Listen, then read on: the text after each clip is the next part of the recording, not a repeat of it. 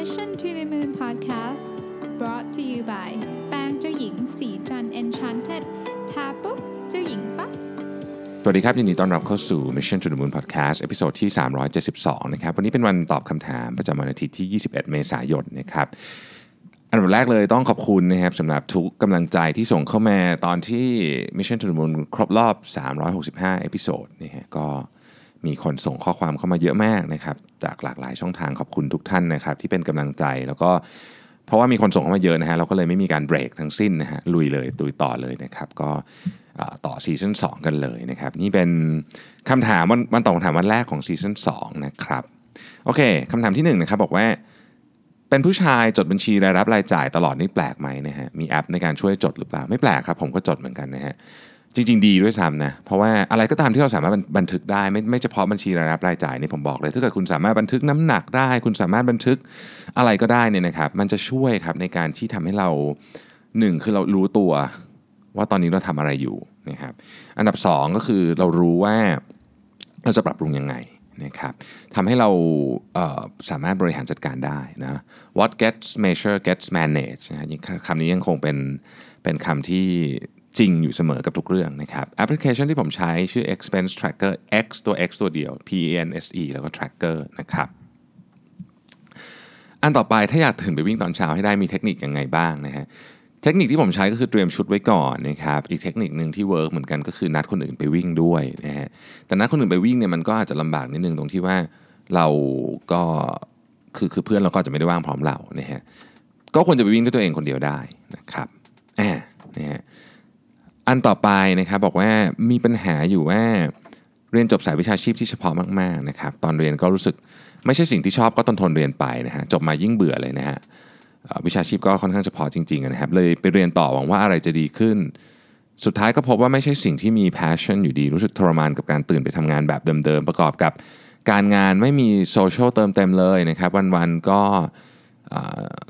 ไม่ได้รู้จัก ผู้คนในชีวิตใหม่ ๆ เลยนะครับ จนอายุล่วงเลยมา 30 กว่า แล้วรู้สึก fail มากๆ ว่าถ้าไม่อยากทำอาชีพนี้เราจะไปทำอะไรได้อีก เพราะไม่มี skill อื่นเลยนะครับ เรียนมาแต่เรื่องนี้เรื่องเดียว อายุก็เหมือนจะสายเกินไปแล้วสำหรับการเริ่มต้นใหม่ๆนะฮะควรทำอย่างไรดีอ่านะครับ ต้องบอกว่าอันดับแรกเลยเนี่ยอายุ 30นิดๆเนี่ยยังยังไม่สายไปนะครับสามารถเริ่มต้นใหม่ได้นะครับ อาชีพของท่านนี้ก็ก็เป็นอาชีพที่ต้องบอกว่ามีมีเกียรติสูงมากในสังคมนะ แต่ว่าถ้าไม่ชอบนะครับก็ก็อาจจะต้องลอง explore การเปลี่ยนดู ทีนี้การเปลี่ยนอาชีพมันเป็นเรื่องใหญ่สำหรับทุกคนนะครับมันเป็นเรื่องใหญ่มากเราจะเปลี่ยนเราไม่ใช่เปลี่ยนบริษัท หรือไม่ได้เปลี่ยนที่ทำงานหรือไม่ได้เปลี่ยนอะไรอย่างเงี้ยแต่ว่าเราเปลี่ยนอาชีพเลยเนี่ยนะครับมันเป็นเรื่องใหญ่ ทีนี้พอมันเป็นเรื่องใหญ่มันต้องลงทุนเยอะนิดนึงเนาะลงทุนนี่ผมไม่ได้หมายความว่าต้องเอาเงินมาลงทุน แต่ผมหมายถึงว่าต้องลงทุนเวลาครับ คือเราต้องมีโอกาสได้ลองเรื่องใหม่ก่อนนะฮะเราสามารถที่จะ เชื่อมโยงอาชีพเดิมกับกับงานใหม่ได้ ก็คือเอาความรู้เดิมที่เรามีเนี่ยนะครับเราไปต่อยอดได้ โดยที่เราไม่จำเป็นจะต้องทำในฟังก์ชันเดิมนะฮะยกตัวอย่างเช่นสมมุติว่าผมเป็นนักกีฬาแล้วกันเนาะสมมติผมเป็นผมเป็นนักกีฬาที่แบบเก่งมากเนี่ยถ้าเกิดว่าผมรู้สึกว่าผมเบื่อกับการแข่งกีฬา แล้วผมรู้สึกว่ามันไม่สนุกเลยเนี่ยนะครับ ผมก็อาจจะไปทำโค้ชก็ได้อันนี้ก็ใกล้นะฮะแต่ว่า มันอาจจะมีอะไรที่ซับซ้อนไม่ได้ยิ่งกว่านั้นอีกเช่น ผมอาจจะไปทำเรื่องของการออกแบบสุขภาพเขาเรียกว่าอะไรนะ health plan ให้กับลูกค้า ออกแบบชีวิตเรื่องของการดูแลร่างกาย การกินการอะไรอย่างเงี้ยนะครับ แล้วก็อาจจะทำเป็นแบบ สตาร์ทอัพทำเป็นอะไรแบบนี้ก็ได้นะคือมันก็มีทางไปนะฮะอย่าเพิ่งคิดว่าสายเกินไปนะครับอย่าเพิ่ง fail อย่าเพิ่ง fail ใจเย็นๆนะครับค่อยๆอย่างที่ผมบอกนะครับในช่วงแรกของการเปลี่ยนแปลงเรื่องพวกนี้เนี่ยมันจะต้องลงทุนเยอะนิดนึงลงทุนเวลาลอง test ไอเดียของเราดูนะครับ skill ทุก skill เนี่ยมันสามารถต่อยอดได้ ถึงแม้ว่าเราไม่อยากทำแบบเดิมแล้ว แต่มันเอาไปต่อยอดทำอย่างอื่นได้นะครับ ก็อยากให้ใจเย็นๆนิดหนึ่งนะครับอะท่านต่อไปนะครับบอกว่า ค้นพบว่าตัวเองเป็นโรคสมาธิสั้นในผู้ใหญ่นะครับเป็นผลจากการไม่ได้รักษาในวัยเด็กนะซึ่งในวัยเด็กผมก็ไม่ได้ดูเหมือนเด็กสมาธิสั้นเท่าไหร่นะครับก็คือไม่ได้สนมากนะครับเป็นคนชอบคิดอะไรคนเดียว บางทีมีคนพูดด้วยแต่ว่าไม่ได้โฟกัสมักลืมคำสั่ง โตขึ้นมาก็มีปัญหานิดหน่อยในที่ทำงานนะครับทำงานใด ๆ ที่ใช้เวลานานๆได้ไม่ดีทำงานไม่ค่อยเสร็จนะครับหลายครั้งงานที่ทำสำเร็จมักเป็นงานที่ใช้เวลาไม่นานนะครับ เช่นไม่เกิน 1 อาทิตย์จริง ๆ เกิน 1 อาทิตย์นี่ก็นานเหมือนกันนะงานที่ผมทำเสร็จจะใช้เวลาประมาณ1-2 วันโดยส่วนใหญ่นะครับก็จะเสร็จแล้วก็จะเริ่มขึ้นงานชิ้นใหม่คำถามคือพอจะมีหนังสือแนะนำเกี่ยวกับเรื่องสมาธิสั้นหรือไฮเปอร์ได้ไหมควรแก้อย่างไรนะครับ ทุกวันนี้พยายามปรับตัวให้เข้ากับการทำงานมีสมาธิกับปัจจุบันทำทีละขณะทำชิ้นเล็ก ๆ ก็น่าจะช่วยได้ประมาณหนึ่งนะครับรวมถึงมีแผนแผนจะไปปรึกษาคุณหมอทางจิตเวชด้วย หนังสือผมเนื่องจากผมผมเข้าใจว่านี่เรากำลังพูดถึง ADHD ใช่ไหมถ้าเกิดหนังสือเนี่ยผมไม่ไม่เคยอ่านนะครับ แต่ว่าอยากจะให้ไปหาคุยกับคุณหมอ สิ่งที่อยากจะเล่าให้ฟังก็คือว่ามีคนจำนวนมากที่เป็น ADHD แล้ว แล้วประสบความสำเร็จอย่างมากในชีวิต ยกตัวอย่างเจมี่ออลิเวอร์นะครับเจมี่ออลิเวอร์เนี่ยเป็น ADHD ตั้งแต่เด็กต้องบอกว่าอ่านหนังสือเล่มแรกจบตอนอายุ38อะเจมี่ออลิเวอร์เขาบอกนะฮะเขาอ่านหนังสือ ถ้าจำไม่ผิดจะเป็น Hunger Games จบตอนอายุ 38 นั่นคือหนังสือเล่มแรกในชีวิตที่อ่านจบ ก่อนนั้นไม่เคยอ่านหนังสืออะไรจบเลยนะครับแต่ว่าเขาก็เป็นเชฟที่ประสบความสำเร็จที่สุดคนหนึ่งในโลกเลยก็ว่าได้นะครับมีทรัพย์สินเป็นหมื่นล้านนะแล้วเขาก็ช่วยเด็กๆที่มีปัญหาเรื่องนี้เหมือนกัน อีกคนหนึ่งที่เป็นเหมือนกันก็คือไมเคิลเฟลป์สนะครับไมเคิลเฟลป์สก็ก็เป็น ADHD เหมือนกัน ไมเคิลเฟลป์สก็เป็นหนึ่งในคนที่ประสบความสำเร็จที่สุดทางสายกีฬานะได้เหรียญทองโอลิมปิกเยอะที่สุดในโลก มีสถิติโลกไม่รู้กี่รายการที่เป็นของเขาอยู่นะจนถึงวันนี้ก็ยังไม่มีใครมีเหรียญทองโอลิมปิกเยอะเท่าไมเคิลเฟลป์สนะนี่เป็นเพียงแค่2ตัวอย่างเท่านั้นนะฮะจริงๆมีอีกเยอะแยะเลย แต่อยากจะบอกว่าเรื่องนี้สู้ได้ครับนะฮะเป็นกำลังใจให้หนังสือผมไม่ทราบจริงเพราะไม่เคยอ่าน แต่ว่าผมคิดว่าไปคุยกับคุณหมอนะคุณหมอน่าจะมีไอเดียดีทีเดียวสำหรับเรื่องนี้นะครับ อันที่สามนะครับผมอออยากจะถามว่าเรื่องของ vision กับ mission เนี่ยจะตั้งยังไงนะครับอยากจะ rebrand ธุรกิจของครอบครัวนะครับ mission vision เนี่ยกระบวนการล่าสุดที่ผมทำนี่นะฮะคือผมทำเป็นคล้ายๆกับ ผมใช้คำว่า strategy day แต่จริงๆมันก็คือการหา mission vision เพราะจริง mission กับ vision มันก็เปลี่ยนไปเรื่อยๆเนาะผมผมเอาคนที่เป็นระดับ head นะครับประมาณสักถ้าจำไม่ผิด 20 กว่าคนประมาณนี้นะครับมานั่งทำเวิร์กช็อปกัน 1 วันเต็มๆ เพื่อให้ดูจริงๆว่า เรามีจุดแข็งอะไรเรามีจุดอ่อนอะไรที่ไหนที่เราอยากไปอะไรคือเป้าหมายของเรา ประเด็นทั้งหมดทั้งมวลนี้ไม่ได้หมายความว่าเราจะเอาไอเดียของทุกคนมารวมกันแล้วเป็น mission vision ไม่ใช่นะฮะนี่ไม่ใช่การโหวตแต่ว่ามันเป็นสิ่งที่เราพยายามบอกว่า เราต้องการ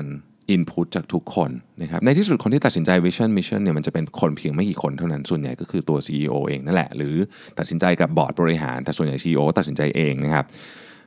ประเด็นก็คือเรา เราไม่ได้คิดถ้าเราคิดคนเดียวนะฮะมันจะไม่มีไอเดียจากคนอื่นเลย เราจะมองไม่กว้าง และที่สำคัญยิ่งกว่านั้นก็คือคนอื่นเขาก็จะไม่ in อะเพราะว่าเขาไม่ได้ร่วมคิดด้วย แต่การที่คนอื่นเข้ามาเนี่ยนะครับแม้ว่าไอเดียของบางคนอาจจะไม่ได้รับการไปนำไปใช้ แต่อย่างน้อยที่สุดเนี่ยมันได้รับการ consider แล้ว คือเราเอามาคิดแล้วอะว่าโอเคผมผมฟังคุณแล้วนะครับไอเดียนี้ก็น่าสนใจดีแต่ว่าโอเคอาจจะไม่ใช่เวลาหรืออาจจะยังไม่ถูกต้องกับสิ่งที่เราอยากไปตอนนี้ แต่ว่าอย่างน้อยที่สุดเนี่ย input ของคุณทุกอันได้รับการฟังและ evaluate คือชั่งน้ำหนักเราด้วยนะครับ คำถามต่อไปเป็นเรื่อง OKR นะครับ ลองทำ quarter หนึ่งปีนี้จริง ๆ ก่อนทำก็ศึกษาแล้วก็เริ่มเริ่มมาทำบ้างแล้วฮะเท่าที่คิดเท่าที่ดูแล้วเหมาะสมกับทีมนะครับผลสรุปได้ดังนี้นะฮะบางทีม KR ทำได้ครบหมด แต่รู้สึกว่าไม่ Impact ก็คือคิดว่าตั้ง KR หรือ O ไม่ดีนะฮะจริง ๆ มีตัวเลขแต่ไม่ท้าทายหรือ estimate ผิดกัน อันนี้ก็ก็ค่อนข้างตรงประเด็นนะก็คือคือคือออถ้าเกิดว่าตั้ง KR ไม่ดีตั้ง O ไม่ดีเนี่ย เป็น business as usual ก็คือยังไงก็ได้อยู่แล้ววันนี้นะฮะสมมติโอนี่ยังไงก็ได้อยู่แล้วเนี่ยมันก็จะออกมาเป็นฟิลเนี้ยนะครับก็ก็ก็ไม่เป็นไรครับก็ปรับกันไป ผมเองก็เจอแบบนี้ธรรมดา มีบางทีมพยายามนำ KR ของบาง objective ไปทำเป็น objective objective ใหม่อีกรอบหนึ่งนะครับยกตัวอย่างเช่น objective พูดถึงรายได้อีกยอดหนึ่ง KR ก็ตั้งกันว่าจะทำยังไงให้ได้รายได้นั้นทีมย่อยก็นำ KR ไปตั้งเป็น objective อีกรอบหนึ่งทีมย่อยทำได้ 100%แต่โดยรวมแล้ว KR หลักไม่ได้ 100% มันเหมือนไม่ reflect ภาพใหญ่ อันนี้คนที่เป็นคล้ายๆกับ moderator ต้องดูนะครับอันนี้สำคัญมาก อันนี้ผมดูเองเลยนะ ประเด็นที่สำคัญก็คือว่า ถ้าคุณทำ KR ย่อยทั้งหมดได้แล้วเนี่ย O ต้องได้นะครับไม่ว่าจะเอาวัดจากมุมไหนมันต้องได้ ปัญหาหลายอันคือ 1. ทำ KR ย่อยได้หมด 100% O ก็ไม่ได้ อย่างเงี้ยอันนี้จะเป็นปัญหาใหญ่เลยแล้วแล้วแล้วมันจะต้องมีคนหนึ่งที่คอยเกลี่ย คนหนึ่งหรือทีมหนึ่งที่ต้องคอยดูนะครับออขอใช้ความรู้สึก ขอใช้คำว่าความรู้สึกว่าทีมโฟกัสเฉพาะแกนของทีมตัวเอง มีบางครั้งที่รู้สึกถึงการขาดการทำงานกับทีมอื่นไปนะครับมุ่งหวังจะฮิต KR ที่ตั้งไว้นะฮะเคยได้ชัดกับเพื่อนบางท่านจากการทำเช่นนี้ บางคนให้ข้อสังเกตว่านี่คือพิษฟอของ OKR ที่ทำให้การทำงานเชิงทีมลดลงนะฮะแอบเอ่ออันเนี้ยก็เป็นอีกอันหนึ่งที่ moderator หรือว่า facilitator ต้องทำงานนิดหนึ่งนะครับ เวลาทำ OKR เนี่ยหรือหรือเราเรียกเซสชันนี้ว่า OKR crafting ต้องเรียนอย่างนี้ว่าก่อนหน้านี้ผมก็ไม่เคยทำนะฮะอันนี้ขออนุญาตให้เครดิตนิดนึง คือคนที่คุยเรื่อง OKR crafting เนี่ยให้ผมฟังเนี่ยคือคุณรุตซึ่งเป็น head of people อยู่ที่วงในนะครับคุณรุตเนี่ยเล่าให้ฟังว่าเออในปัญหาหนึ่งของ OKR คือ เราต้องมีเวลามานั่งคราฟกันระหว่าง department ด้วย นั่นหมายความว่า OKR ของบางคนเนี่ยอาจจะต้องไปตอบอีก department หนึ่งเพื่อให้ภาพใหญ่ทั้งหมดเราเห็นตรงกัน การทำ OKR crafting เนี่ยจะต้องไม่ทำคนเดียว หมายความว่าไม่ทำดีแผนกเดียวนะครับต้องมาทำด้วยกันทั้งหมด เพื่อเพราะว่าเรางานมันกระทบกันหมดนะครับดังนั้นเนี่ย KR บางอย่างของบางแผนกเนี่ยจะไปตอบ O ของอีกแผนกหนึ่งอะไรอย่างเงี้ยเป็นต้นนะฮะมัน cross กันไป cross กันมา แต่ถ้าทุกคนทำได้และเข้าใจบทบาทของตัวเองเนี่ยภาพของทีมเวิร์กน่าจะเกิดนะครับก็ผมเรียนอย่างนี้แล้วกันนะฮะว่าว่าผมทำมานี่เข้า quarter ที่เท่าไหร่เนี่ยหนึ่งสอง ทำมา2 quarter ครึ่งนี่คือ quarter ที่ 3 เต็มๆใช่ไหมมันก็ยังมีการปรับปรุงอยู่ตลอดเวลานะครับ เพราะฉะนั้นเรื่องนี้ผมคิดว่าต้องใช้เวลานิดหนึ่ง แล้วก็วัฒนธรรมธรรมเนียมอะไรต่างๆ ของแต่ละที่ก็ไม่เหมือนกันนะฮะการจะเอาอะไรไปใส่เต็มๆเนี่ยมันก็อาจจะลำบากนิดหนึ่งนะครับเราเราก็ไม่ใช่ Google เนาะเพราะฉะนั้นก็ลองดูฮะผมคิดว่าเรื่องนี้ใช้ 4-5 quarter คุณโบ๊ทพระไทย จากบิลบอกว่าคุณโบ๊ทใช้ไปตั้ง6 quarter มั่งกว่ามันจะแบบ ดีมากๆเลยเนี่ยนะฮะเพราะฉะนั้นก็ไม่ไม่ได้เป็นเรื่องอะไรที่แปลกนะต้องลองไปเรื่อยๆต่อไปครับผมบอกว่าได้ฟังเรื่องของการจัดการไอเดียที่เยอะขึ้นไปใน EP 325 นะครับ ซึ่งผมแนะนำไว้ 5 ข้อคือ time boxing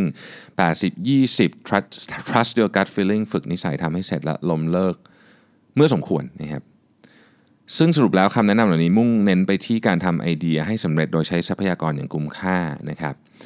แต่ว่ายังไม่ได้บอกเลยว่าไอเดียเยอะเกินไปจะตัดไอเดียอะไรได้บ้างนะครับ ช่วยแนะนำประเด็นเรื่องของการตัดไอเดียนิดหนึ่งนะฮะคือเอาอย่างนี้แล้วกันสมมุติว่าผมคิดว่าเราดูที่ value ของไอเดียนะฮะคือคนเรามันมีไอเดียเยอะกว่าที่ทำได้อยู่แล้วนี่เป็นเรื่องธรรมดาผมก็มีไอเดียใหม่ๆ เยอะ เราก็ต้องมาดูว่าณขณะนี้เนี่ยไอเดียที่มันเป็นเขาเรียกว่าเป็น on hold แล้วกันนะฮะหรือว่า on deck ก็ได้อะ on deck สมมติเราบอกว่าเรามีไอเดียทั้งหมด 10 ไอเดียอยู่ on deck ก็็คือที่เราจะพิจารณาว่าเราจะทำไหมเนี่ยนะครับ เราต้องมาดูว่า value ของมันแต่ละอันเนี่ยมันมันมีเท่าไหร่คำว่า value คืออะไร จริง ๆ มันก็ขึ้นอยู่กับว่าคุณทำธุรกิจอะไร แล้วก็คุณมองสิ่งที่คุณกำลังจะทำเป็นยังไง เช่น value ก็อาจจะดูเรื่องของ outcome อัตราส่วนของ outcome ต่อความเสี่ยงก็ได้ อันนี้ก็เป็น value อันหนึ่งนะครับ อย่างเงี้ยเป็นต้น แล้วเราก็มาดูว่าอันไหนที่มันได้คะแนนเยอะที่สุด เราก็จะเลือกอันนั้นไว้ แน่นอนว่ามันจะมีของบางอย่างที่ value ไม่เยอะ แต่มี value ทางจิตใจด้วยนะครับเช่นผมยกตัวอย่างนะครับหลายบริษัทเนี่ยมีของที่เป็นประวัติศาสตร์ของบริษัทอยู่นะฮะจริงๆการอาจจะปรับปรุงเปลี่ยนแปลง Product ตัวนั้นอาจจะไม่ได้คุ้มค่าทางธุรกิจมาก แต่ต้องทำเพราะว่ามันเป็นคุณค่าทางจิตใจอะไรเงี้ยมันก็มี value อีกแบบหนึ่งนึกออกไหมเพราะฉะนั้นไอเดียต่างๆที่เรามีครับมันต้องถูกช่างโดย โดยมาเรียงว่าโอเค เราจะ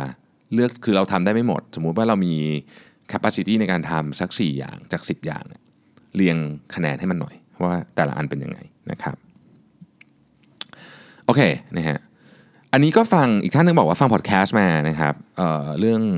เรื่อง bystander นะก็บอกว่าตอนนี้เออทำงานอยู่ในหน่วยงานนะครับที่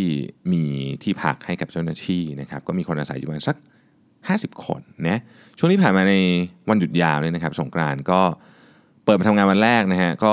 มีขยะอยู่เต็มไปหมดเลยนะครับ ก็เลยแจ้งเข้าไปในกลุ่มไลน์นะฮะปรากฏว่าหัวหน้าเนี่ยทราบเรื่องก็เลยเดินไปเก็บเองแล้วพูดในเชิงตำหนิว่า ถ้าใครเห็นขยะก็ควรจะนำไปทิ้งนะครับ ซึ่งทุกคนที่พักอาศัยอยู่ตั้งแต่วันแรกก็ไม่มีใครสนใจแล้วมันก็เยอะขึ้นเรื่อยๆนะครับซึ่งเจ้าตัวเนี่ยเห็นปุ๊บก็เลยแจ้งนะครับ ก็ถามว่าเหตุการณ์นี้ไม่มีน้ำใจ เป็นการไม่มีน้ำใจของเจ้าตัวหรือเปล่าจริงๆก็ไม่นะฮะก็ถูกต้องแล้วนะครับ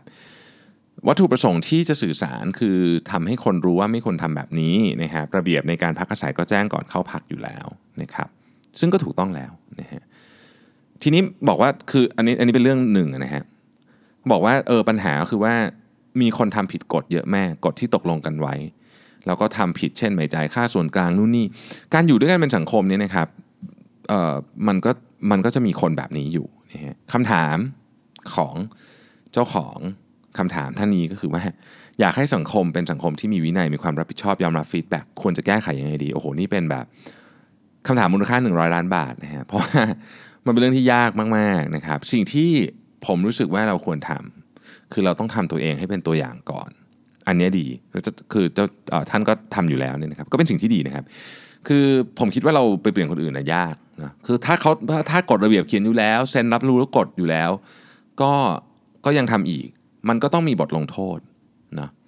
แต่ทั้งหมดทั้งมวลเนี่ยเราเองเนี่ยนะครับพยายามโฟกัสพลังงานมันที่ตัวเรา เราทำเป็นตัวอย่าง คนอื่นเขาทำไม่ดีเราไม่จำเป็นต้องทำไม่ดีด้วย พอเราเริ่มทำดีครับนี่คือเรื่องจริงนะครับ เดี๋ยวมันจะเริ่มมีคนที่แบบเห็นรู้สึกว่าเออน่าทำตามนะฮะแล้วพลังของฝั่งดีอะต้องใช้คำนี้แล้วกันนะเหมือนในหนังเนี่ยนะฮะมันก็จะเริ่มมีน้ำหนักมากขึ้น ในที่สุดเนี่ยสังคมรอบๆตัวเราจะเริ่มดีขึ้น โดยมีเราเป็นคนเริ่ม ผมพูดอย่างนี้นี่ไม่ได้เป็นแบบคนโลกสวย หรือแบบพยายามจะพูดถึงเรื่องของแบบอะไรที่มันแบบไม่มีเชิงอุดมคติและเป็นไปไม่ได้ มันเป็นแบบนี้เยอะแล้วครับ คือ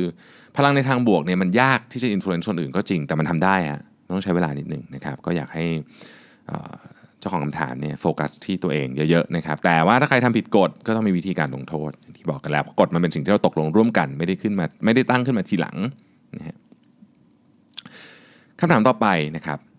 อยากสอบถามว่าทำอย่างไรถึงจะมั่นใจและกล้าที่จะเดินตามสิ่งที่เราอยากเป็นนะครับ ตอนนี้ได้ทุนเรียนด้านด้านสิ่งแวดล้อมนะครับ แต่สับสนว่าจะหางานทำหรือจะต่อเอกดีใจจริงเนี่ยเป็นอาจารย์ แต่ด้วยความไม่เก่งภาษา และเป็นคนที่ชอบรู้สึกว่าตัวเองไม่เก่งก็เลยเครียดและท้อง่าย แต่กลัวมาตบจบนานแล้วจะตกงานนะครับ ยิ่งเรียนสูง ยิ่งกลัวมีทางเลือกน้อยลงนะครับ หากไม่ได้ทำ อย่างที่ตั้งใจไว้อะผม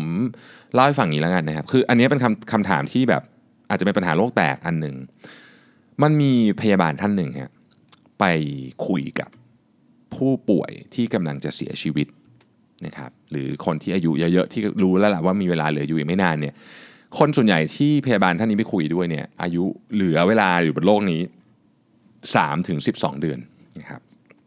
เขาไปถามฮะว่า คุณเสียใจเรื่องอะไรมากที่สุด 5 เรื่องหนึ่งในเรื่องที่คนเสียใจมากที่สุด และเป็นข้อแรกเลยที่เขาตอบเนี่ยก็คือการเลือกอาชีพที่คือหรือการเลือกทางเดินที่ไม่ได้เป็นสิ่งที่ตัวเองอยากทำนะครับส่วนใหญ่เนี่ยจะเลือกเพราะ 2 เหตุผลเหตุผลที่ 1 เลือกเพราะต้องการจะคล้ายๆกับเอาใจพ่อแม่นะอันนั้นเลือกเหตุผลอันหนึ่งเหตุผลที่ 2 คือเลือกเพราะ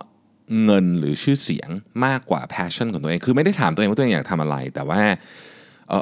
อาชีพนี้เงินเยอะดี หรืออาชีพนี้แบบทำแล้วดูชื่อเสียงดีนะครับ ก็เลยเลือกนะฮะแต่ว่าไม่ได้ถามว่าตัวเองอยากทำอะไรจริง ๆ ลึกๆ อันเนี้ยเป็นสิ่งที่คนเสียใจมากที่สุด บอกว่าเรื่องนี้เป็นเรื่องสำคัญมาก เพราะเราใช้เวลาส่วนใหญ่ในชีวิตทำงานนะครับถ้าเกิดว่ามันเป็นอย่างนี้แล้วเนี่ยก่อนที่จะคิดเรื่องอะไรทั้งหมดเลยเนี่ยผมแนะนำว่า ลองถามตัวเองก่อนไหม ว่าจริง ๆ แล้วเนี่ยเรามองเห็นภาพเราเป็นยังไงนะครับวันก่อนผมพูดเรื่อง always have the end in mind นะคือวันที่เราลองนึกภาพตามอย่างนี้เลยครับ ลองนึกแบบอันนี้เป็นเป็นเครื่องมือหนึ่งที่ที่เวิร์กนะฮะลองนึกภาพว่าเราเพิ่งเสียชีวิตไปนะแล้วเราก็มองลงมาถึงคนที่อยู่ข้างหลังเรา เพื่อนเราครอบครัวเราลูกหลานเราเนี่ย เราอยากให้เขาพูดถึงเราว่าอะไร เราอยากให้เขา บอกว่าตอนที่เรามีชีวิตอยู่เราเป็นคนยังไง เราทำอะไรที่ที่ที่มี Impact ถึงขั้นว่าเขาต้องมาพูดที่งานศพเราแล้วผมว่าคิดย้อนกลับมาจากอย่างนั้นนะครับเพราะยังไงทุกคนต้องไปตรงนั้นแน่นอนนะฮะคือเราเราทุกคนเนี่ยไปถึงวันนั้นแน่นอน แต่ว่าคำถามก็คือย้อนกลับมาถึงวันเนี้ยอะไรที่จะทำให้เรารู้สึกว่าโอเค ฉันทำอันนี้แล้วฉันจะไม่เสียใจ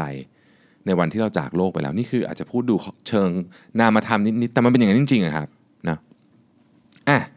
อีกท่านหนึ่งนะครับบอกว่าออขอบคุณนะครับที่ให้กำลังใจเรื่องของพอดแคสต์นะบอกว่าวันนี้อยากจะมาถามเรื่องรอบนี้มีคำถามเรื่องงานหลักนะรอบที่แล้วถามเรื่องงานอดิเรกนะฮะงานหลักงานหลักนี้เริ่มซีเรียสและส่งผล กระทบต่อชีวิตประจำวันค่อนข้างเยอะทุกๆวันนะครับจนเริ่มสงสัยว่าตัวเองเป็นโรคเครียดหรือโรคซึมเศร้าหรือเปล่านะครับเจ้าตัวอาศัยอยู่ต่างประเทศนะครับทำงานมีเจ้านายและเพื่อนร่วมงานเป็นคนต่างชาติทั้งหมด ก่อนหน้านี้ออยู่ในไทยนะครับ แต่ว่าตอนนี้ก็ย้ายมาต่างประเทศแล้วนะฮะทำงานก็เอ่อก็เป็นทำงานในสายเดิมนะครับทำงานในสายเดิมแต่ย้ายมาอยู่ที่ต่างประเทศนะครับ จนปีที่แล้วเริ่มรู้สึกว่าเต็มที่กับงานที่ทำอยู่นะครับแล้วก็งานทักษะใกล้เคียงกันก็เริ่มเต็มที่จนได้จนได้งานอีกงานหนึ่งนะครับเป็น non profit นะครับชอบ concept ของ หน่วยงานมากนะฮะแต่มีปัญหาอยู่ที่หัวหน้า หัวหน้าเป็นผู้ชายอายุเด็กกว่านะครับก่อนเข้ามาทำงานไม่กี่เดือนหน่วยงานมีปัญหาเรื่องหัวหน้าคนเก่าทะเลาะกับ head office เลยออกไปกะทันหันนะฮะหัวหน้าท่านนี้ก็เลยก้าวเข้ามาในตำแหน่งรักษาการนะครับระหว่างนั้นก็มีการบอกพนักงานอยู่เรื่อยๆว่า head office จะประกาศรับสมัครผู้จัดการคนใหม่แต่มันขั้นตอนมันซับซ้อนก็เลยต้องใช้เวลานะครับก็เลยไม่ว่ากันนะครับพวกเราก็รออยู่มาวันดีคืนดีเขาก็เรียกพนักงานประชุม และประกาศว่าตำแหน่งหัวหน้าที่พวกเรารอกันอยู่ เขาได้มาแล้ว ก็คือคนนี้ได้รับการจากรักษาการก็เป็นก็เป็นถาวรนะครับ ทุกคนก็อึ้งปนงงเลยพูดแสดงความยินดีไปตามมารยาทนะครับ เขาเป็นคนนิสัยดีแต่เป็นหัวหน้าที่ไม่ได้เรื่องนะฮะไม่พยายามเรียนรู้อะไรเลย ไม่แน่ใจว่าขี้เกียจหรืออะไรกันแน่ เพราะเท่าที่เห็นมันเป็นแบบนั้นจริง ๆ ช่วงที่เขารักษาการอะไรที่เขาไม่รู้เขาก็จะเบลมว่าโดนจับพัดจับผูมาโดยรู้ โดยรู้ว่าต้องทํำยังไงนะครับพูดโดยไม่รู้ว่าต้องทํำยังไง พูดบ่อยมากมาจนถึงวันที่ประกาศว่าเป็นผู้จัดการอย่างเป็นทางการก็ไม่เห็นจะมีอะไรดีขึ้นนะครับ ยกตัวอย่างสัก 3 เคสนะฮะโอ้นี้ค่อนข้างยาวผมอ่านแล้วกันนะเพราะว่าถือว่าเป็นวิทยาทานแก่ท่านอื่นด้วยนะครับเคสที่1นะฮะเคสที่ 1 เป็นวันหยุดราชการอ่าวันหยุดอ่าวันหยุดราชการนั่นแหละนะครับ ติดต่อกันหลายวันเราก็เลยขอทราบวันที่เขาจะเข้าและไม่เข้าออฟฟิศจะได้แพลนงานถูกนะครับอาจจะเป็นช่วงเหมือนสงกรานต์อย่างเงี้ยนะก็คือ ก็คือมามันมีวันเป็นวันเป็นวันฟันหลงฟันหลอบ้างอะไรอย่างนี้นะฮะให้วันมาแต่ปฏิบัติไม่ตรงสักวันเหมือนไม่เคยมีบทสนทนานี้เกิดขึ้น เข้าใจว่าวันที่บอกจะมาก็ไม่มาวันที่บอกจะไม่มาก็มาอะไรอย่างนี้นะฮะฝ่ายบัญชีโทรมาตามคำตอบที่เขาสัญญาว่าจะตอบกลับ เช้านั้นเขาไม่อยู่ก็เลยส่งเมสเซจไปบอก เขาตอบกลับมาว่าจำไม่ได้ว่าสัญญาอะไรไปกับบัญชีนะครับ ถามอะไรก็บอกว่าไม่รู้นะครับเข้างานมาเกือบบ่ายสามเราก็ทำงานของเราไป เจ้านายเขาเอ่ยขึ้นมาว่าจนป่านนี้เขายังไม่โทรหาบัญชีเลยเพราะไม่รู้ว่าบัญชีต้องการอะไร บัญชีก็รออยู่ทั้งวันนะฮะไม่รู้แล้วทำไมถึงไม่โทรจะได้ถามไปได้จบๆแล้วก็พอบอกเขาก็บอกว่า เออก็ไม่เป็นไรหรอกปล่อยบัญชีรออย่างนั้นแหละนะครับฝ่ายช่างมีพนักงานพาร์ทไทม์สองคนที่มาทำงานเพื่อสะสมชั่วโมงให้ครบตาม minimum hour เท่านั้น อยากมาวันไหนก็มาวันไหนอากาศดีคลื่นดีก็ไปเล่น surfboard เข้างานบ่าย4ี่โมงที่ทุกคนเลิกงานแล้วอยู่จน6โมงครึ่ง ไม่รู้ทำอย่างไรฝ่าย operation เจอปัญหาของพังระหว่างวันก็ต้องเรียกช่างข้างนอกมาทำแทนช่างข้างนอกแพงมากนะครับหรือ third บางวันแม้ช่างสองคนนี้อยู่ แต่พวกเขาไม่มี skill อะไรเลยแค่เปลี่ยนหลอดไฟยังต้องเรียกช่างนอกเลยนะฮะทั้งทั้งที่เป็นหน้าที่ของเขาเต็มๆเลยเนี่ยนะครับเราก็เลย comment เรื่องนี้กับผู้จัดการเขาบอกเขารู้ดีเดี๋ยวเขาทำอะไรไม่ได้เพราะหัวหน้าคนก่อนเป็นคนรับมานะครับ อะไรอย่างนี้เป็นต้นเนี่ยนะฮะอะ คำถามนะฮะนี่คือสถานการณ์นะคำถามนะฮะบอกว่าจะคุยกับหัวหน้าดีไหมนะครับเคยคิดจะคุยกับหัวหน้าแต่ยังยับยั้งชั่งใจอยู่หนึ่งเจ้าตัวผู้ถามเนี่ยเป็นคนขี้กังวลสงสัยจะเป็นโรคเครียดด้วย รู้ตัวว่าผลจากการกระทำนี้จะทำให้เราไม่สบายใจเองเป็นอย่างมาก ข้อ 2 คือไม่แน่ใจเรื่อง relationship ระหว่างตัวหัวหน้ากับตัวหัวหน้าของเขาอีกทีหนึ่งนะครับเพราะว่าอยู่ดีๆก็ยกตำแหน่งผู้จัดการให้โดยไม่มีการรับสมัครแบบที่พร่ำบอกพนักงานมา จะมี relationship อะไรกันพิเศษหรือเปล่านะครับ ตอนนี้คิดออก 2 ทางคือเปลี่ยนความคิดตัวเองไม่ต้องคิดมากทำงานไปวันๆนะครับ แต่ก็รู้สึกเหนื่อยนะครับ รู้สึกเหนื่อย รู้สึกว่ามันขัดขัดนะครับ รู้สึกว่าเสียเวลาไปตามเก็บอะไรที่ไม่เป็นขั้นตอนของหัวหน้า อันที่ 2 คือลาออกและหางานใหม่แต่งานประจำที่ต่างประเทศหายาก อีกอย่างเราไม่มีแรงจูงใจในการหาตำแหน่งงานเลยนะครับ ก็เลยรู้สึกเหนื่อยเครียดมึนหัวมากอะโอเค ผมสรุปให้ฟังเลยนะครับ ถ้าเหตุการณ์เป็นแบบนี้เนี่ยก็ต้องบอกว่าเป็นหัวหน้าที่ที่ไม่ดีจริง ๆ แหละนะคือหัวหน้าเนี่ยนะครับอันหนึ่งเลยนะที่สำคัญมาก ไม่ว่าทีมผมผมพูดเรื่องนี้เสมอแล้วตัวผมเองเนี่ยผมก็รู้สึกแบบนี้จริงคือคือปรับความคิดมาเป็นแบบนี้ได้ต้องใช้เวลานิดนึงไม่ว่าทีมคุณทีมคุณเนี่ยนะครับ ถ้าทำอะไรผิดขึ้นมานะครับ มันเป็นความรับผิดชอบของหัวหน้าเสมอ คือเราจะไปบอกว่าลูกน้องเราทำงานห่วยนี่ไม่ได้ เพราะลูกน้องทำงานห่วยเนี่ยเราเป็นคนเราเป็นคนห่วยด้วยในฐานะหัวหน้า เพราะฉะนั้นคนที่เป็นหัวหน้าที่ดีนะครับต้องเข้าใจประเด็นนี้ก่อน ถ้าเข้าใจประเด็นนี้ได้แล้วเนี่ยเราจะเริ่มมองเห็นของที่มุมมองต่างกันไป เช่น คนที่ทำงานไม่ดี เราไม่ต้องไปเราไม่ต้องไปโทษเขาปัญหาคำถามก็คือเราช่วยเขาเต็มที่หรือยังเขามีสกิลที่เขาควรจะมีในการทำงานนี้ให้ดีหรือยังนี่คือมุมมองของหัวหน้าใช่ไหมทีนี้ต้องบอกว่าแต่ก่อนผมก็ไม่ได้เป็นแบบนี้ แต่ก่อนผมก็โทษชาวบ้านไปเรื่อยบอกเฮ้ยคนนั้นก็ทำงานไม่ดีคนนู้นทำงานไม่ดีไอ้ไอ้นู่นเป็นไอ้นี่เป็นอะไรอย่างเงี้ยนะฮะกว่าจะมาเป็นแบบนี้ได้เนี่ยคือจริงๆต้องบอกว่าพอดแคสต์ก็ช่วยแต่ว่าคือก่อนหน้านี้ผมก็ก็ผ่านเรื่องของการเรียน ต้องใช้คำว่าการเรียน mindset ของการเป็นหัวหน้าแล้วกันนะฮะทั้งไปเรียนจริง ๆ อ่านหนังสือเอาอะไรแบบนี้เยอะมาก จนเราเริ่มมองเห็นว่า เออเฮ้ยจริง ๆ หัวหน้าเนี่ยมันมีมันมี mechanic ที่แตกต่างกันออกไป อันนึงที่ผมต้องต้องให้เครดิตเลยคือ คือทีมงานผมหลายคนเนี่ยนะครับคือเนื่องจากว่าเขากล้า feedback ผมตรงๆเนี่ยเขาก็เขาก็ feedback ผมว่าแบบเฮ้ยแบบเนี้ยคุณทำแบบนี้เป็นหัวหน้าที่ไม่ดีนะพอผมได้รับฟัง feedback มาผมก็แบบเออว่ะเราก็ต้องปรับปรุงตัวเรื่องนี้มันก็จริงนะครับดังนั้นเนี่ยผมคิดว่าประเด็นนี้นะฮะคือถ้าเจ้าตัวไม่อยากพูดเพราะรู้สึกว่าพูดแล้วเดี๋ยวจะเครียดเนี่ยควรอันนี้อันนี้อันนี้แนะนำนะครับ ถ้าเขาเป็นคนดีนะแล้วเรารู้สึกว่าเราก็ไม่ได้มีอะไรกับกับเขาในแง่ของว่าเขาในแง่ของนิสงนิสัยอะไรอย่างเงี้ย อันนี้มันเป็น skill อย่างหนึ่งนะครับ skill การเป็นหัวหน้าครับพอไม่คนที่ไม่มี skill การเป็นหัวหน้า จะเป็นหัวหน้าได้ไม่ดีเนี่ยวิธีการก็คือทำให้เขามี skill นะครับแต่มันอาจจะไม่ใช่ขอบเขตความรับผิดชอบของคุณ คนที่ต้องทำคือ HR head HR head เนี่ยมีความจำหรือหรือนายของนายเขาอีกทีหนึ่งเนี่ยนะครับไปบอก HR ก็ได้ว่าเฮ้ยคุณต้องเอาโค้ชมาโค้ชคนนี้เนี่ยมันมีโค้ชที่ทำเรื่องนี้โดยเฉพาะเลยนะฮะโดยเฉพาะเลย มา test บุคลิกภาพ เสร็จแล้วก็บอกว่าหัวหน้าคืออะไร มันเป็น skill ครับ skill การเป็นหัวหน้านี่เป็น skill หมายความว่าเวลาผมพูดคำว่าเป็น skill เนี่ยความหมายของมันก็คือ มันฝึกกันได้อ่าเนี่ยมันฝึกกันได้มันสามารถเรียนได้ โดยวิธีใดวิธีหนึ่งมันสามารถทำได้นะครับ ซึ่งผมแต่ก่อนผมก็คิดว่าทำไม่ได้ แต่พอมาทดลองจริงแล้วปรากฏว่าเฮ้ยมันสอนกันได้ว่ะเรื่องนี้มันสอนกันได้จริงๆนะครับมันเป็นเรื่องของมุมมองอะนะ ดังนั้นเนี่ยผมแนะนำนะก่อนที่จะจะลาออกนะครับเพราะผมเข้าใจว่าประเทศที่เจ้าของคำถามอยู่เนี่ยเป็นประเทศที่หางานยากพอสมควร เพราะฉะนั้นอยากอยากให้ลองคุยกับ HR head ก่อนในประเด็นนี้นะครับคือเขา HRS เขาอาจจะอยู่ที่สำนักงานใหญ่เขาจะไม่รู้เรื่องด้วยซ้ำว่าเออมันมีเรื่องนี้เกิดขึ้น คุยก่อนนะครับแล้วก็ลองลองดูผมคิดว่า น่าจะเป็นทางออกที่ดีที่สุดนะฮะอะ ต่อไปนะครับทำวันนี้เพิ่งฟังพอดแคสต์ตอนหนึ่งที่บอกว่าเรียนยังไงให้ไม่เครียดนะครับ ผมรู้สึกเครียดทุกครั้งเมื่อมี deadline คืบคืบคลานเข้ามานะครับ ตอนเริ่มต้น project เริ่มต้นเทอมก็วางแผนอย่างดีจัดลำดับความสำคัญ 1 2 3 4 แต่หลังจากทำไปจะเกิดปัญหา ไม่ว่าจะเป็นมีสิ่งต่างๆ ที่ไม่ได้อยู่ในแผนงานเพิ่มเข้ามา หรือบางอย่างที่มันยากเกินกว่าความสามารถที่เรามีจนบางครั้งทำให้รู้สึกเครียด ทั้งที่วางแผนไว้ยังดีๆแล้วว่าวันไหนทำอะไร deadline วันไหนนะครับ เหมือนรู้สึกว่ากังวลลึกๆอยู่ในใจ รู้สึกว่ามันยากทำไม่ได้อย่างที่คิดนะฮะจนบางครั้งเกิดอาการเก็บไปคิดก่อนนอนนอนไม่หลับ และส่งผลให้นอนไม่พอนะนอนไม่พอก็งานไม่ได้เป็นงานก็ไม่ได้ประสิทธิภาพอีกนะครับเป็นโดมิโนวนไปวนมาเนี่ยนะฮะเป็นพังใช้คำนี้แล้วกันคือนอนไม่พอก็พังนะฮะถ้าเป็นบอกว่าถ้าเป็นภาษาของผมคือชัดดาวตัวเองไม่ได้นะครับ จะจัดการยังไงกับเรื่องแบบนี้ดีเนี่ยเอางี้ ขออนุญาตเรียกน้องแล้วกันนะครับ จริง ๆ น้องเนี่ยบริหารจัดการเวลาดีกว่าคนทั่วไปนะฮะตอนผมเรียนผมไม่เคยมานั่งจัดลำดับโปรเจกต์หนึ่งสองสามสี่ไม่มีครับ คืออะไรถึงอะไรต้องส่งก็ทำมันนั้นนะฮะเพราะฉะนั้นถ้าเกิดว่าคุณมีไอเดียเรื่องนี้อยู่แล้วเนี่ยแปลว่าคุณมีมาตรฐานการจัดการเวลาสูงมากอยู่แล้วนะครับ เทียบกับผมผมไม่อยากใช้คำว่าคนปกติคือ คนที่ผมรู้จักแล้วกันเอาอย่างนี้แล้วกันนะฮะรวมถึงตัวผมเองด้วยเนี่ยผมก็เป็นคนที่สมัยเรียนนะครับโอ้โหไม่มีหรอกมานั่งจัดลำดับความสำคัญของงานแล้วก็ทำอะไรต้องส่งก็ทำวันนั้นนะฮะ เพราะฉะนั้นดีแล้วนะครับ ทีนี้เชื่อว่ากระบวนการอะดี แต่ว่าทำยังไงถึงจะไม่เครียดดีนะครับ ผมต้องบอกอย่างนี้ก่อนว่า ตอนเรียนเนี่ยผมเครียดมากนะผมผมเคยเล่าให้ฟังไหมตอนที่บอกว่ามันอยู่การสอบอีกวันหนึ่งอะผมนั่งพยายามจะนอนนะครับก็คือหยุดอ่านหนังสือแล้วก็นอนเนี่ยตั้งแต่สักสามสี่ทุ่มอะแล้วที่บ้านผมมันจะมีนาฬิกาหนึ่งที่แบบอยู่ในห้องรับแขกวันนั้นมานอนที่ห้องรับแขกพอรู้สึกนอนห้องตัวเองต้องนอนไม่หลับ มันจะมีนาฬิกาหนึ่งที่ตีทุกครึ่งชั่วโมงอะมันเป็นสิ่งตีเบาๆนะครับติ้งอย่างเงี้ยนะแต่แบบทุกทุกครึ่งชั่วโมง ผมนับไอ้นี่จนเช้าเลยอะคือนับนึกออกไหมนะทุกครึ่งชั่วโมงตอนนี้สี่ทุ่มสี่ทุ่มครึ่งห้าทุ่มจนเช้าเลยอะแล้วก็แล้วก็ไปสอบแล้วก็เละนะฮะ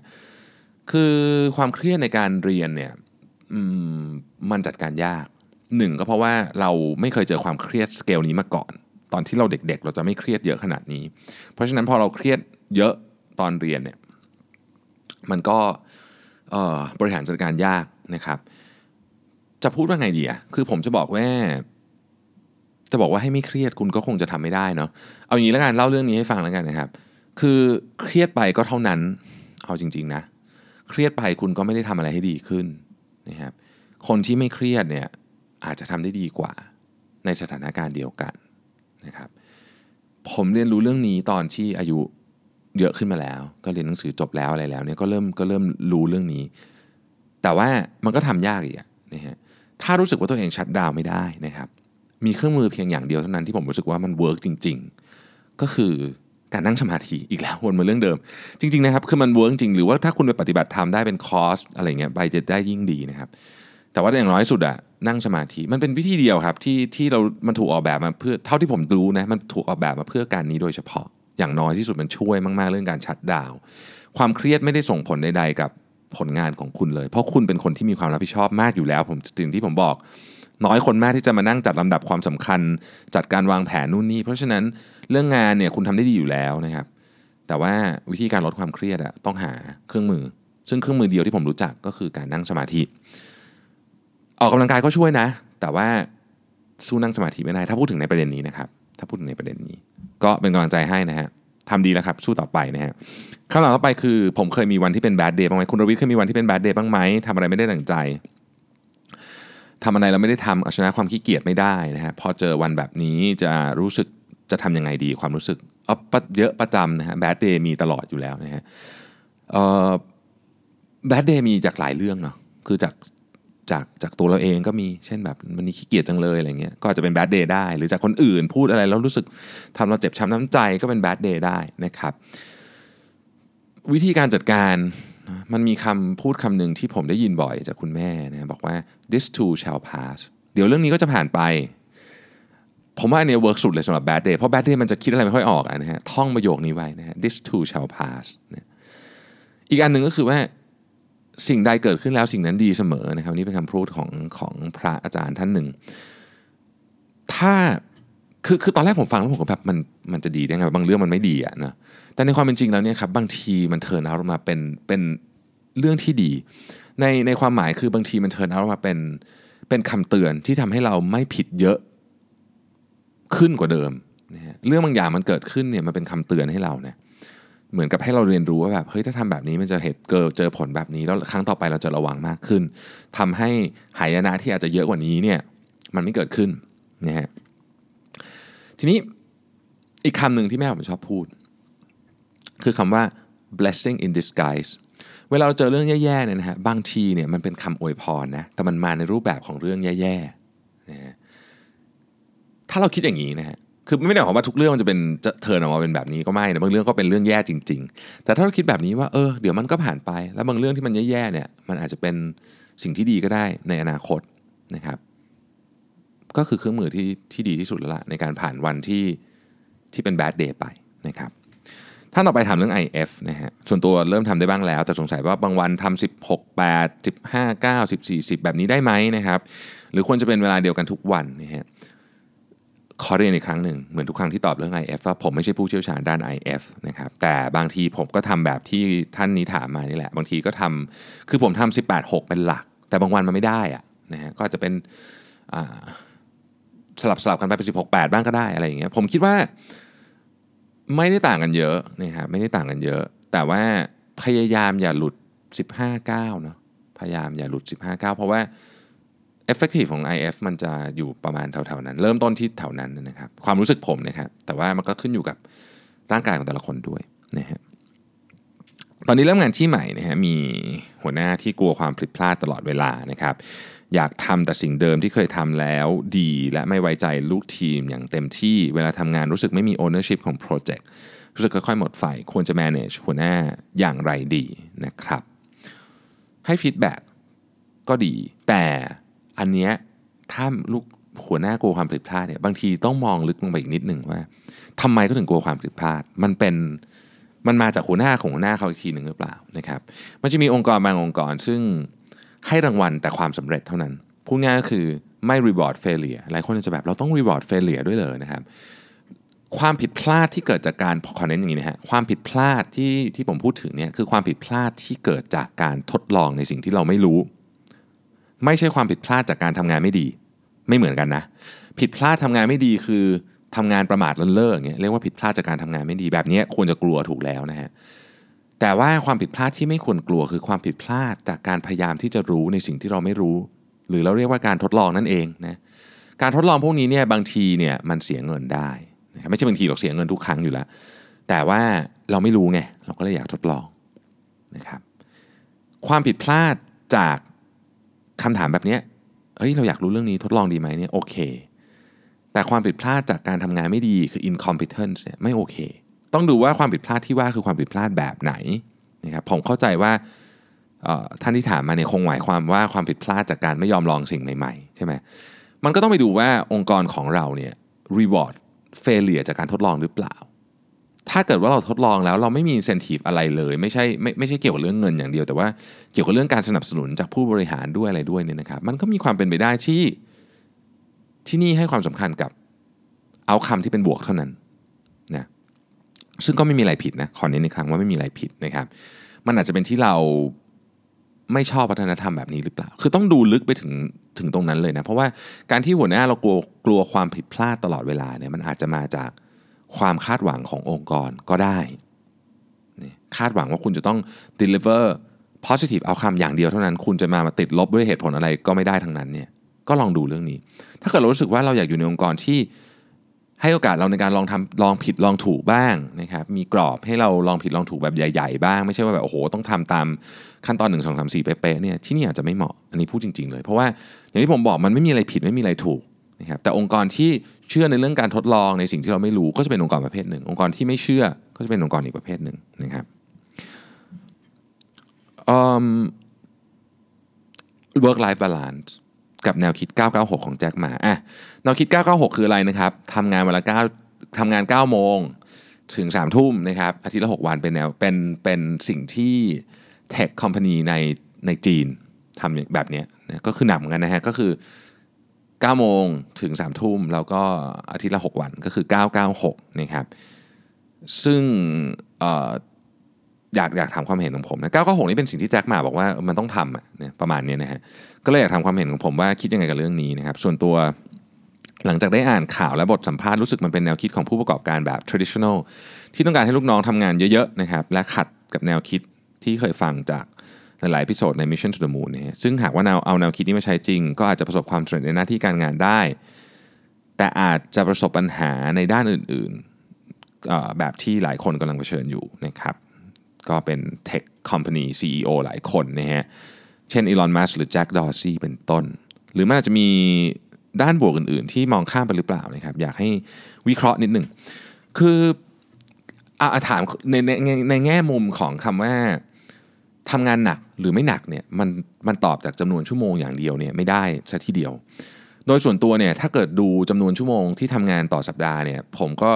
อย่างผมเนี่ยผมก็ทำงานทุกวัน แต่อาจจะไม่ได้เลิกสามทุ่มแต่ทำงานทุกวัน เพราะฉะนั้นมันก็เยอะเหมือนกันคำถามคืออย่างนี้ฮะคนที่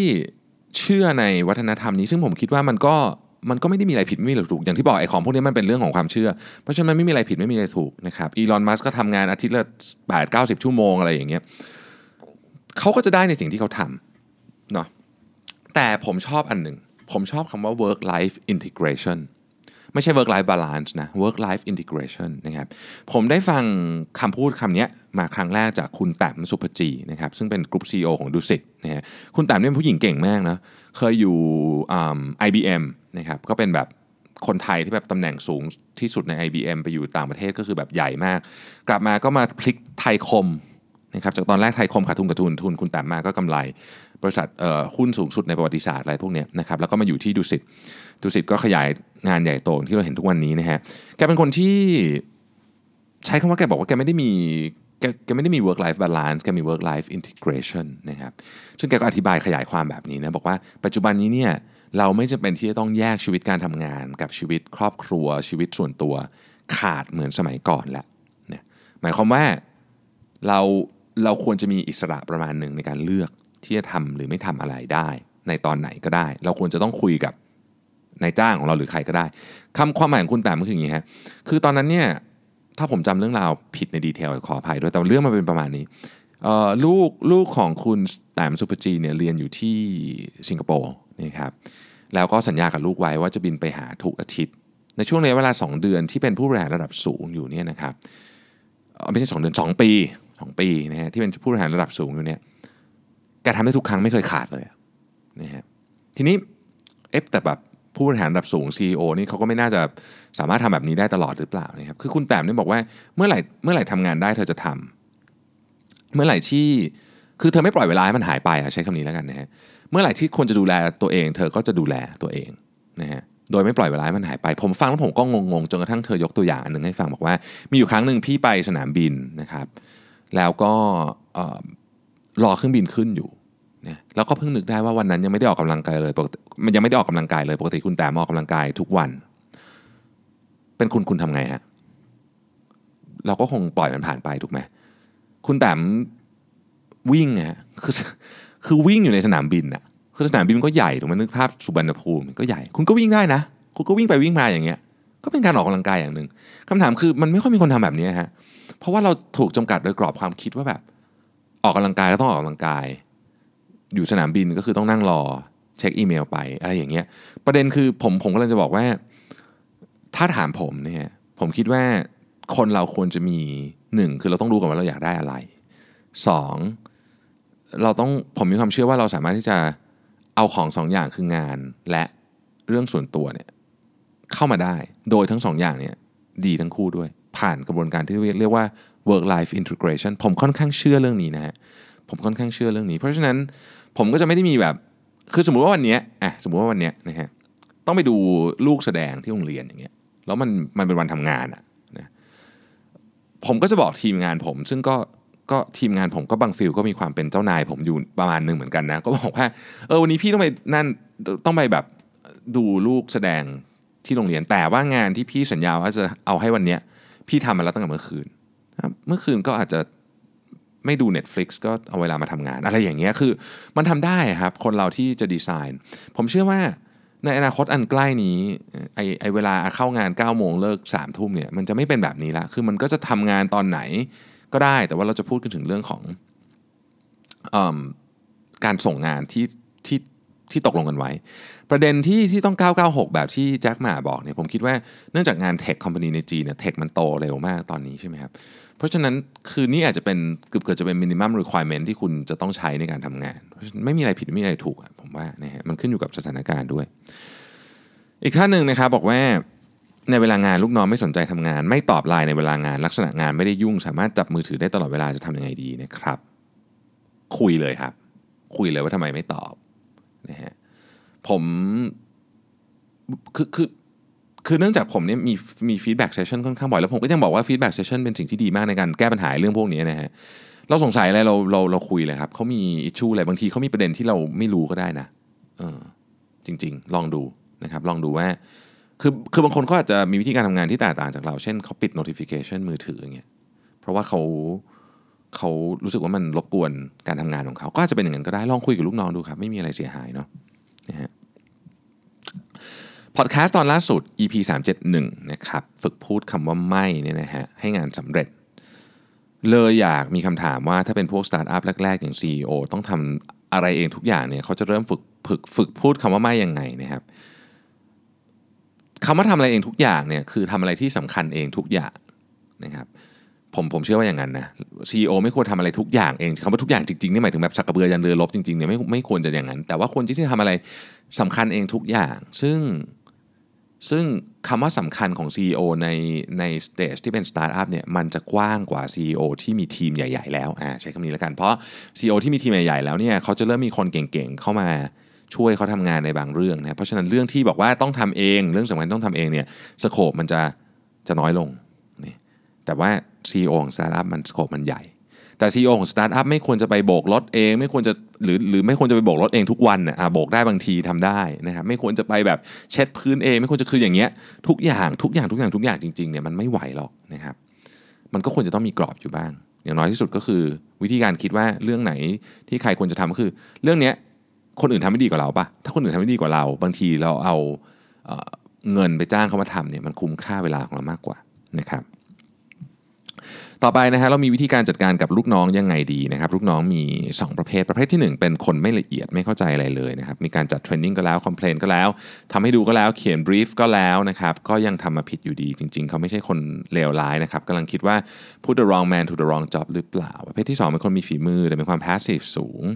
เคยเรียกมา complain รอบหนึ่งแต่ไม่ได้ให้ไม่ได้ให้โปรโมทถ้าไม่ตามงานก็แทบจะไม่มี action เลยนะฮะมาส่งงานวินาทีสุดท้ายจนตอนนี้ถ้า ต้องตามทั้งอีเมล แล้วมาเรียกคุยก็เหมือนจะไม่มีอะไรดีขึ้น ทั้งสองคนนี้ไม่อยากใช้มาตรการสุดท้ายอยากมีโอกาสให้เรียนรู้ แต่รู้สึกที่ผ่านมาก็ยังไม่ดีเท่าที่ควรนะครับอะทำไงดีนะฮะโอเค ทุกคนเนี่ยมันมีจุดบอดกันหมดนะฮะแล้วเราก็บอกแล้วว่าจุดบอดของคุณคืออะไรนะครับแต่เขาก็ยังทำได้ไม่ดี อันเนี้ยต้องตั้งสมมติฐานไว้ก่อนเลยว่า เราอาจจะเอาคนไปอยู่ในตำแหน่งที่ผิด ก็คือ put the wrong man to the wrong job นั่นแหละนะครับที่ที่ท่านถามมานะถูกต้องแล้วนะฮะอาจจะเป็นอาจจะเป็นสมมติฐานไว้ก่อนเลยว่าเป็นอันนั้นนะเป็นอันนั้นเขาอาจจะไม่ได้เขาอาจจะเป็นคนไม่ละเอียด แต่เขาจะทำอย่างอื่นเก่งนะครับลองดูลองผมผมรู้สึกว่าคือคือมีความรู้สึกว่าส่วนใหญ่มันจะเป็นแบบนั้นนะครับบางคนเขาเป็นคนที่ทำงานตัวเลขไม่ได้นะยกตัวอย่างนะครับ แต่เป็นคนที่สามารถคุยกับคนอื่นแล้วคนอื่นรู้สึกสบายใจได้ ก็ต้องก็ต้องมอบหมายงานที่ถูกต้องให้ เราไปเอาคนที่ไม่ถนัดตัวเลข มานั่งทำ Excel ทั้งวันเนี่ยมันก็ก็ก็เราก็เขาก็จะกลายเป็นคนทำงานห่วยไปเลยอะเป็นคนทำงานไม่ละเอียดไปเลยนะครับคนที่มีฝีมือแต่มีความ passive สูงนะครับ motivation ของเขาเนี่ยอาจจะต้องเป็น deadline ที่เกิดขึ้นถี่มากๆ คนที่คนที่ที่แบบ active อะคือเขาจะติดตาม deadline ด้วยตัวเองใช่ไหมแต่คนที่ passive สูงเนี่ยแต่ฝีมือดีเนี่ยบางทีคุณจะต้องใช้เครื่องมืออื่นไปทำเนี่ย ก็คือเอา deadline ไปจับให้ถี่ขึ้นนะครับ ส่งงานชิ้นเล็กลงแต่บ่อยขึ้นอะไรอย่างเงี้ยนะครับ เอากระบวนการไปจับว่างั้นเถอะ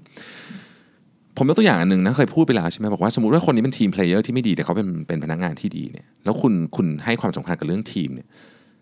คุณจะบอกเขาว่าเฮ้ยคุณเป็น ทำงานเป็นทีมให้มันดีหน่อยสิอย่างเงี้ยมันไม่ได้หรอกฮะคือเขาเป็น team player ที่ไม่ดีมันเป็นธรรมชาติของเขา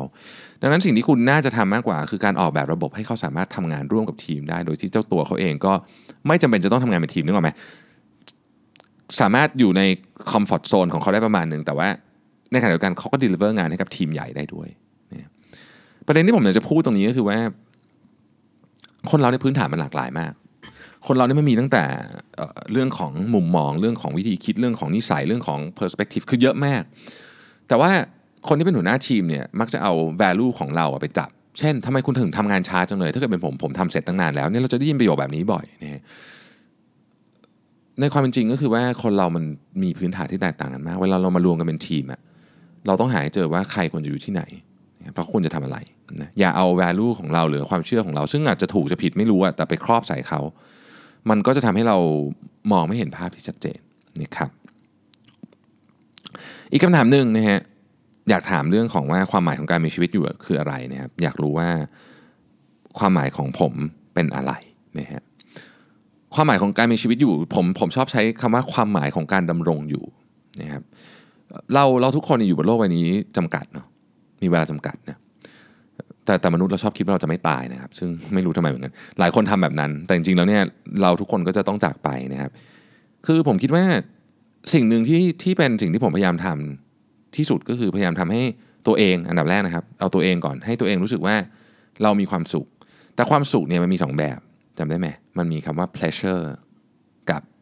enjoyment เนี่ยซึ่งมันต่างกันมันมีความสุขประเภทที่กินไอติมแล้วมีความสุข กับความสุขประเภทที่เฮ้ยเราทำงานชิ้นนี้เสร็จแล้วมีความสุข ซึ่งเป็นความสุขที่ตรงกันข้ามกันไม่ใช่ตรงข้ามแตกต่างกันอย่างสิ้นเชิง กินกินไอติมแล้วมีความสุขมันเป็นความสุขแบบช็อตเทอมนะแต่ว่าความสุขที่รู้สึกว่าเฮ้ยฉันทำงานนี้เสร็จแล้วมีความสุขมันภาคภูมิใจ ผมพยายามที่จะใช้ชีวิตแล้วสร้างความภาคภูมิใจให้กับตัวเองมากที่สุดนี่ซึ่งก็บางทีมันก็เหนื่อยเหมือนกัน เป็นความสุขแบบเหนื่อยๆนึกออกไหมนะฮะแต่ก็ไม่ได้หมายความว่าผมไม่กินไอติมนะผมก็ชอบกินเหมือนกันก็คือเราเราก็เราก็เราก็ balance เรื่องนี้ให้ได้ แต่เราต้องมีความสุขประเภทที่เป็นความสุขจากความภาคภูมิใจอะให้เยอะ แล้วชีวิตเราจะเริ่มมีความหมายนี่คืออันที่หนึ่งนะครับซึ่งหลายคนเนี่ยไปค้นพบเรื่องของความภาคภูมิใจในคุณภาพของงานที่ตัวเองส่งออกไป การได้ช่วยเหลือคนอื่นนะครับการได้ทำให้คนยิ้มทั้งวันคุณเคยออกจากบ้านเราคิดไหมว่าวันนี้ฉันจะทำให้คนยิ้มได้ 5 คนอย่างเงี้ยก็มีคนคิดแบบนี้นะครับหรือเพื่อนผมคนหนึ่งบอกว่า อาทิตย์ทั้งอาทิตย์จะไม่โมโหเลยอย่างเงี้ยเขารู้สึกว่าเขาภูมิใจเนาะที่ได้ทำมันอย่างเงี้ยครับนี่คือนี่คือเริ่มต้นที่ตัวเราเองก่อนนะครับเราทำรู้สึกเราเรามีชีวิตที่ที่ฉันรู้สึกว่าฉันอยู่แล้ว ฉันภูมิใจนะอันนี้อันที่หนึ่งนะครับอันที่สองก็คือ คนรอบข้างเราอะฮะพยายามทำไงก็ได้ให้เขามีความสุขที่สุด โดยที่เราต้องไม่เบียดเบียนตัวเองด้วยนะอืมคือการทุกคนน่ยอยากดูแลครอบครัวอยากดูแลอะไรให้ดีที่สุดนะครับ แต่ว่า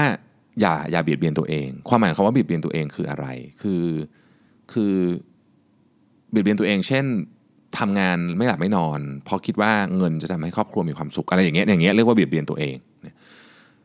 ชีวิตที่มีความหมายก็คือชีวิตที่ไม่เบียดเบียนตัวเอง สร้างความสุขให้คนอื่น ไม่เบียดเบียนคนอื่นนะครับ อย่างเงี้ยเราก็เราก็ทำวันนี้วันนี้วันนี้เดี๋ยวนี้เนี่ยไม่ต้องไปทำอะไรเดี๋ยวเดี๋ยวนี้ให้ดีที่สุด โดยยึดหลักการนี้เราก็ต้องมีความสุขด้วย คนรอบข้างเราก็ต้องมีความสุขด้วยนะครับ ถ้าเกิดว่าน้ำหนักมันไปอยู่ที่เราเยอะ เราก็จะกลายเป็นคนเห็นเห็นแก่ตัวใช่ไหมนึกแต่ความสุขแต่ตัวเองนะฮะไม่สนใจคนอื่นเนี่ยเราก็เห็นแก่ตัว ถ้าเราไปนึกถึงแต่ความสุขคนอื่นหมดเลยนะฮะในที่สุดตัวเราเนี่ยมันจะไม่ไหวไง เพราะฉะนั้นมันต้อง balance ให้ได้ แล้วผมว่านี่แหละคือความหมายของการดำรงอยู่หรือความหมายของการมีชีวิตอยู่นะครับอะนะฮะนี่ก็เป็นประมาณนี้เนาะไอเดียของเรื่องความสุขเรื่องอะไรพวกนี้ผมว่ามันก็หลากหลายนะครับมีนิยามหลากหลายเข้าแชร์เข้ามากันได้นะฮะทีนี้ผมผมกำลังจะเดินทางนะครับคืนนี้นะฮะไปเกาหลีนะครับ Mission to the Moon สัปดาห์นี้ก็ ก็จะเป็น Mission to the Moon ที่อัดไว้ก่อนต้องเรียนนี้ก่อนเลยเพราะว่าเพราะว่าทริปนี้ไม่แน่ใจเหมือนกันว่าจะมีโอกาสได้อัดหรือเปล่า เพราะว่าทริปนี้งานค่อนข้างแน่นนะครับ แล้วก็อยู่ในรถเยอะนะไปไปเจอคนซัพพลายเออร์ที่เกาหลีหลายคน เพราะฉะนั้นก็อัดไปก่อนดีกว่าเพื่อความชัวร์นะครับ ถ้าเกิดว่ามีโอกาสผมเอาไมโครโฟนไปด้วยนะครับ ก็จะจะพยายามอัดสดมาจากที่นู่นนะครับอาทีนี้มีงานประชาสัมพันธ์นิดหนึ่งนะฮะงานนี้ค่อนข้างจะเป็นงานที่ผม ติดตามมาตั้งแต่ปีที่แล้วแล้วนะฮะปีที่แล้วที่ผมมีโอกาสได้ไปสัมมนางานหนึ่งชื่อ Singularity Summit นะครับเราเราชอบมากนะครับปีนี้มาอีกนะครับ ก็ปีนี้นี่ชื่อ Exponential Manufacturing Summit นะครับจัดโดย Singularity University นะคนพูดนี่แบบเทพมากนะครับ ก็พูดถึงเรื่องของการเสวนานะครับเทคโนโลยีในการในการผลิตที่จะมาเปลี่ยนแปลง supply chain หรือรวมถึงงานออกแบบในอนาคตนะครับ งานจัดวันที่ 15-16 พฤษภาคมที่อินเตอร์คอนนะฮะเข้าไปดูเรียกว่าอะไรอะดู detail ได้ใน singularity thailand summit org นะครับผู้ speaker มาก็คือเป็นแบบเจ๋งอะนะรายชื่อ speaker เจ๋งมากนะครับ ลองเข้าไปดูกันดูว่าว่าว่าน่าสนใจไหมนะครับ โอเคนะครับ วันนี้ก็น่าจะพอสมควรแล้วนะครับ 50 กว่านาทีแล้วนะฮะ ขอบคุณที่ติดตาม Mission to the Moon Podcast นะครับแล้วก็คำถามไหนที่ยังไม่ได้รับการตอบเดี๋ยวผมขออนุญาตยกยอดไปตอบในสัปดาห์หน้านะครับ ขอบคุณและสวัสดีครับสัสิเพราะความสดใสมีได้ทุกวัน